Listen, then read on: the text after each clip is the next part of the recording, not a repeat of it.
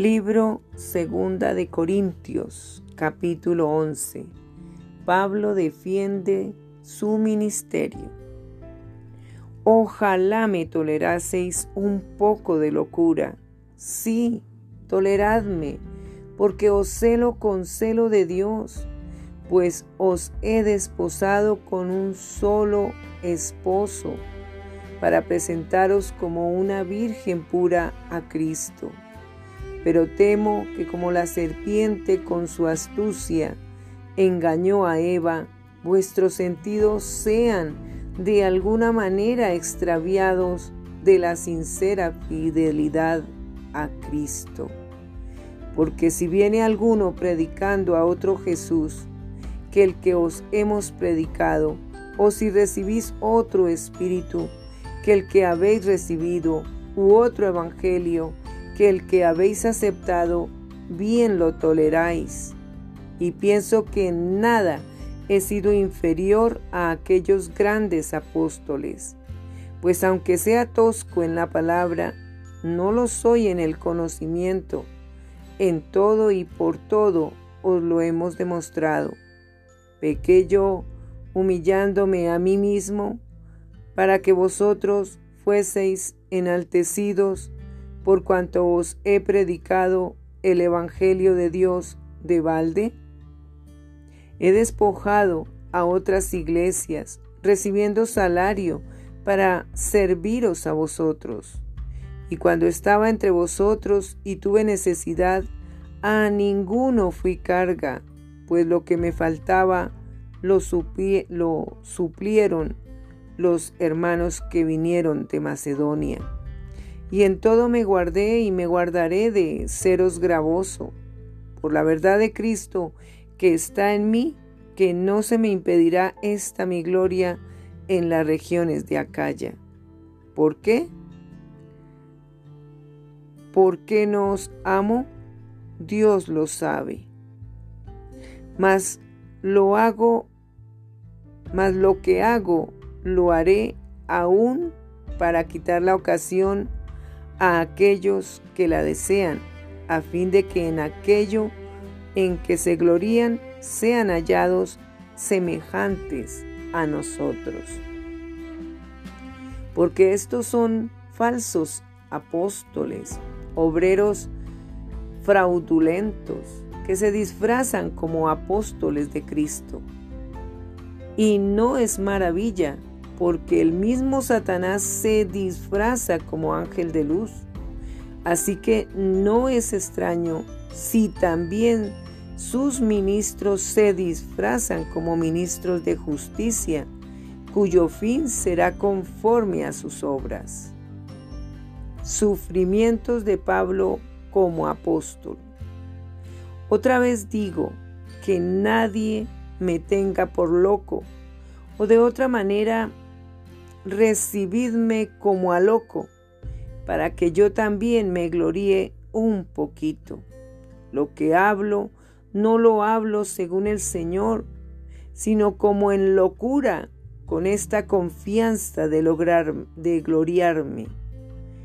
Puesto que muchos se glorían, según la carne, también yo me gloriaré, porque de buena gana toleráis a los necios, siendo vosotros cuerdos.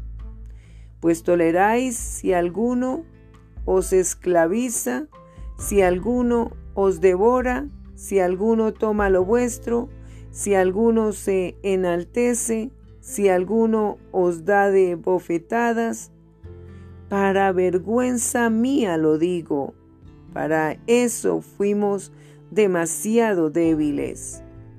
Pero en lo que otro tenga osadía, hablo con locura. También yo tengo osadía. ¿Son hebreos? Yo también. ¿Son israelitas? Yo también. ¿Son descendientes de Abraham? También yo. ¿Son ministros de Cristo? Como si estuviera loco, hablo. Yo más. En trabajos más abundante, en azotes sin número, en cárceles más, en peligros de muerte muchas veces. De los judíos cinco veces he recibido cuarenta azotes menos uno.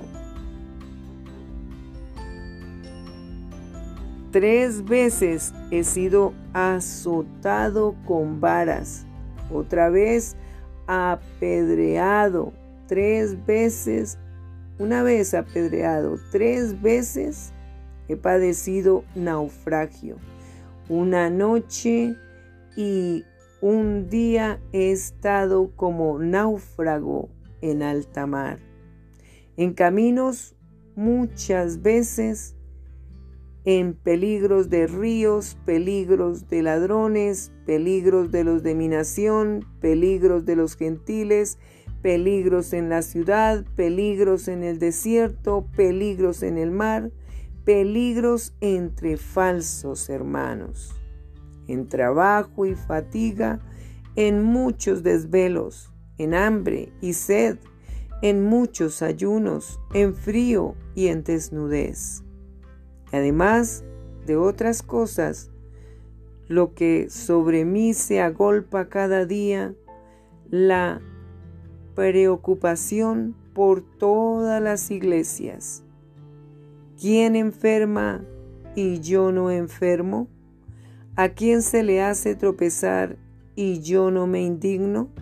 Si es necesario gloriarse, me gloriaré en lo que es de mi debilidad. El Dios y Padre de nuestro Señor Jesucristo, quien es bendito por los siglos, sabe que no miento. En Damasco, el gobernador de la provincia del rey, Aretas guardaba la ciudad de los damasenos para prenderme, y fui descolgado del muro en un canasto por una ventana y escapé de sus manos. Libro Segunda de Corintios, capítulo 12. El aguijón en la carne. Ciertamente no me conviene gloriarme, pero vendré a las visiones y a las revelaciones del Señor. Conozco a un hombre en Cristo que hace 14 años, si en el cuerpo no lo sé, si fuera del cuerpo no lo sé, Dios lo sabe, fue arrebatado hasta el tercer cielo. Y conozco al tal hombre, si en el cuerpo o fuera del cuerpo, no lo sé. Dios lo sabe, que fue arrebatado al paraíso donde oyó palabras inefables que no le es dado al hombre expresar. De tal hombre me gloriaré, pero de mí mismo en nada me gloriaré, sino en mis debilidades. Sin embargo, si quisiera gloriarme, no sería insensato, porque diría la verdad, pero lo dejo para que nadie piense de mí más de lo que en mí ve u oye de mí, y para que la grandeza de las revelaciones no me exaltase desmedidamente. Me fue dado un aguijón en mi carne un mensajero de Satanás que me abofetee para que no me enaltezca sobremanera. Respecto a lo cual, tres veces he rogado al Señor que lo quite de mí. Y me ha dicho, bástate mi gracia, porque mi poder se perfecciona en la debilidad. Por tanto, de buena gana me gloriaré más bien en mis debilidades, para que repose sobre mí el poder de Cristo. Por lo cual, por amor a Cristo, me gozo en las debilidades, en afrentas, en necesidades, en persecuciones, en angustias, porque cuando soy débil, entonces fuerte soy. Me he hecho un necio al gloriarme, vosotros me obligasteis a ello, pues yo debía ser alabado por vosotros, porque nada he sido menos que aquellos grandes apóstoles, aunque nada soy. Con todo, las señales de apóstol han sido hechas entre vosotros en toda paciencia, por señales, prodigios y milagros. Porque en qué habéis sido menos que las otras iglesias, sino en que yo mismo no os he sido carga, perdonadme este agravio. Pablo anuncia su tercera visita. He aquí por tercera vez estoy preparado para ir a vosotros, y no seré gravoso, porque no busco lo vuestro, sino a vosotros, pues no deben atesorar los hijos para los padres, sino los padres para los hijos y yo con el mayor placer gastaré lo mío y aún yo mismo me gastaré del todo por amor de vuestras almas, aunque amándonos más sea amado menos. Pero admitiendo esto, que yo no os he sido carga, sino que como soy astuto, os prendí por engaño. ¿Acaso os he engañado por alguno de los que he enviado a vosotros? Rogué a Tito y envié con él al hermano. ¿Os engañó acaso Tito? ¿No, he, no hemos procedido con el mismo espíritu y en las mismas pisadas? ¿Pensáis aún que nos disculpamos con vosotros? Delante de Dios en Cristo hablamos y todo muy amados para vuestra edificación, pues me temo que cuando llegue no os halle tales como quiero, y yo sea hallado de vosotros cual no queréis, que haya entre vosotros contiendas, envidias, iras, divisiones, maledicencias, murmuraciones, soberbias, desórdenes, que cuando vuelva me humille Dios entre vosotros y quizá tenga que llorar por muchos de los que antes han pecado y no se han arrepentido de la inmundicia y fornicación y lascivia que han cometido. Libro Segunda de Corintios, capítulo 13. Esta es la tercera vez que voy a vosotros. Por boca de dos o de tres testigos se decidirá todo asunto. He dicho antes y ahora digo otra vez, como si estuviera presente y ahora ausente, lo escribo a los que antes pecaron y a todos los demás, que si voy otra vez no seré indulgente, pues buscáis una prueba de que habla Cristo en mí, el cual no es débil para con vosotros, sino que es poderoso en vosotros, porque aunque fue crucificado en debilidad, vive por el poder de Dios, pues también nosotros somos débiles en él, pero viviremos con Él y por el poder de Dios para con vosotros. Examinaos a vosotros mismos si estáis en la fe, probaos a vosotros mismos. ¿O no os conocéis a vosotros mismos que Jesucristo está en vosotros, a menos que estéis reprobados?